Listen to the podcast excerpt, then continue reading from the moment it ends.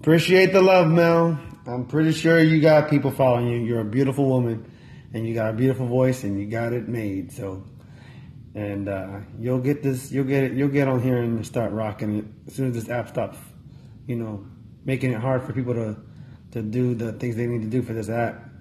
Um, I just I'm just disappointed in 3.0. I really am.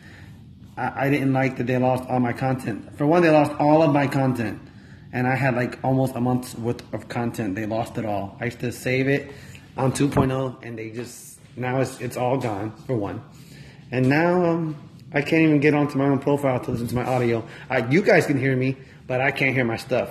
If I go to look at something, if you were to possibly like send something, it says that like your segment is my segment now. It's weird. It's just really weird. I don't know how to explain it. It's just glitchy as hell.